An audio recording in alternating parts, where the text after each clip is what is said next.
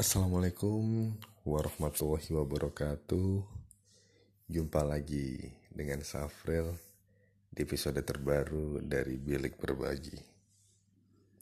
Teman-teman pendengar Bilik Berbagi Topik kita kali ini sebenarnya pengembangan dari apa yang sudah saya tulis di beberapa akun media sosial yang saya miliki kita akan ngobrolin tentang kompromi. Sudah ditulis sih di Facebook, di Line, di Instagram yang saya miliki. Namun ada beberapa orang yang DM ke saya minta penjelasan lebih detail, lebih jelas tentang kompromi. Perlukah? Oke, saya akan coba di sini untuk menjawabnya. Semoga podcast yang saya sampaikan ini bisa membawa penjelasan lebih informatif, lebih detail tentang perlu atau tidaknya kita melakukan sebuah kompromi. Bagi saya, kompromi itu bisa perlu, bisa enggak. Saya akan coba bahas tentang perlunya kita kompromi terlebih dahulu. Begini teman-teman saat kita menjalin sebuah hubungan, menjalin relasi, menjalin komunikasi, kita sedang menjajaki kemungkinan bahwa hubungan ini akan berlangsung dalam jangka panjang. Tidak hanya hit and run, tidak hanya sekali ketemuan, tidak hanya sekali ngobrol, tidak hanya sekali diskusi, habis itu selesai. Enggak bagi kita, sebuah hubungan adalah investasi di masa depan. Investasi yang akan saling menguntungkan, investasi yang tentunya kita berharap kebaikan dari hubungan tersebut. Nah, karena kita berpikir bahwa hubungan ini adalah sebuah investasi jangka panjang yang saling menguntungkan kedua belah pihak, berarti kita ingin kedua belah pihak sama-sama nyaman, sama-sama merasa bahagia, dan kenyamanan ini hanya bisa diperoleh dari kompromi. Maksudnya gimana? Kita nggak mungkin memaksakan diri kita seutuhnya, harapan kita seutuhnya, kebahagiaan kita seutuhnya, keamanan kita seutuhnya, kenyamanan kita seutuhnya pada orang yang sedang kita ajak berhubungan. It's very impossible. Kenapa? Karena dia pun orang yang sedang kita ajak untuk berhubungan itu juga memiliki harapan yang sama tingginya, kenyamanan yang sama tingginya, keamanan yang sama tingginya, kebahagiaan yang sama tingginya. Di mana dua harapan ini itu dua harapan yang berbeda. Kebahagiaan yang dimiliki oleh dua orang ini kebahagiaan yang berbeda. Karena apa? Kita dibesarkan dengan latar belakang yang berbeda, pengalaman yang berbeda, segala sesuatunya banyak yang berbeda.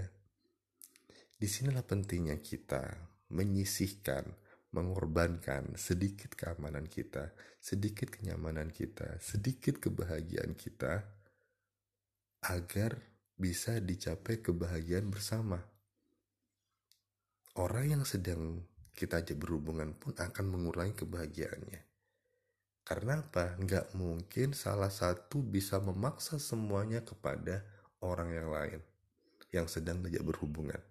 Itu namanya perbudakan karena kita ingin sama-sama bahagia, di mana kita masing-masing punya harapan sendiri-sendiri yang berbeda. Satu-satunya jalan untuk mencapai kebahagiaan bersama adalah mengurangi sedikit kebahagiaan kita untuk mencapai kebahagiaan bersama. Sambil contoh paling gampang adalah gini. Saya punya hobi nonton film sadis. Film gore yang rada berdarah-darah. Nah, satu sisi sahabat saya itu suka banget nonton film action.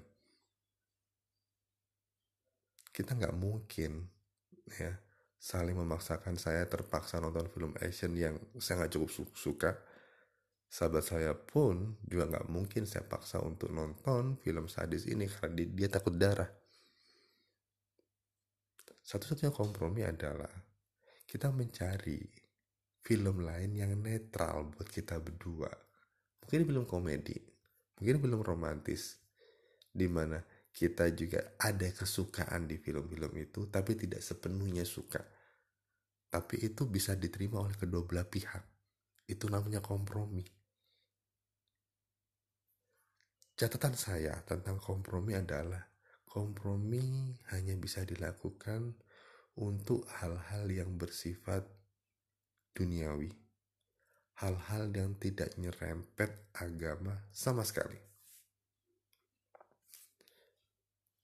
Tapi untuk hal-hal yang berkaitan dengan agama kita, ibadah kita, keyakinan kita, di sinilah nggak perlu dilakukan kompromi sama sekali.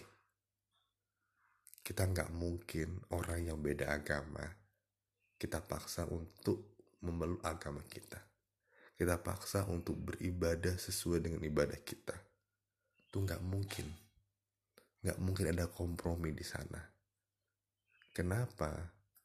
Ini hal yang prinsip. Hal yang bila kita langgar akan ada konsekuensinya buat kita.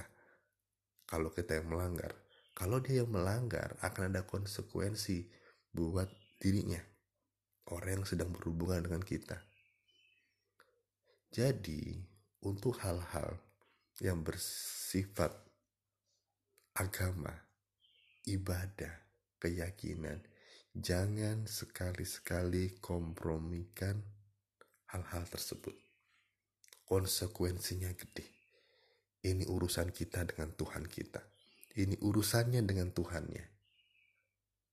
Sangat nggak adil, sangat nggak logis, sangat egois bila kita memaksakan untuk kompromi di sini kita mengorbankan sedikit agama kita, dirinya mengorbankan sedikit agamanya. Nah, tidak mungkin. Lebih baik untuk yang hal itu jangan dikompromikan. Konsekuensinya berat, konsekuensinya tidak hanya kita terima di dunia, tapi di akhirat. So, teman-teman, pastikan teman-teman memahami kapan teman-teman perlu untuk berkompromi dan kapan tidak perlu berkompromi sama sekali. Itu aja sih. Sampai jumpa di episode berikutnya dari Bilik Berbagi. Wassalamualaikum warahmatullahi wabarakatuh.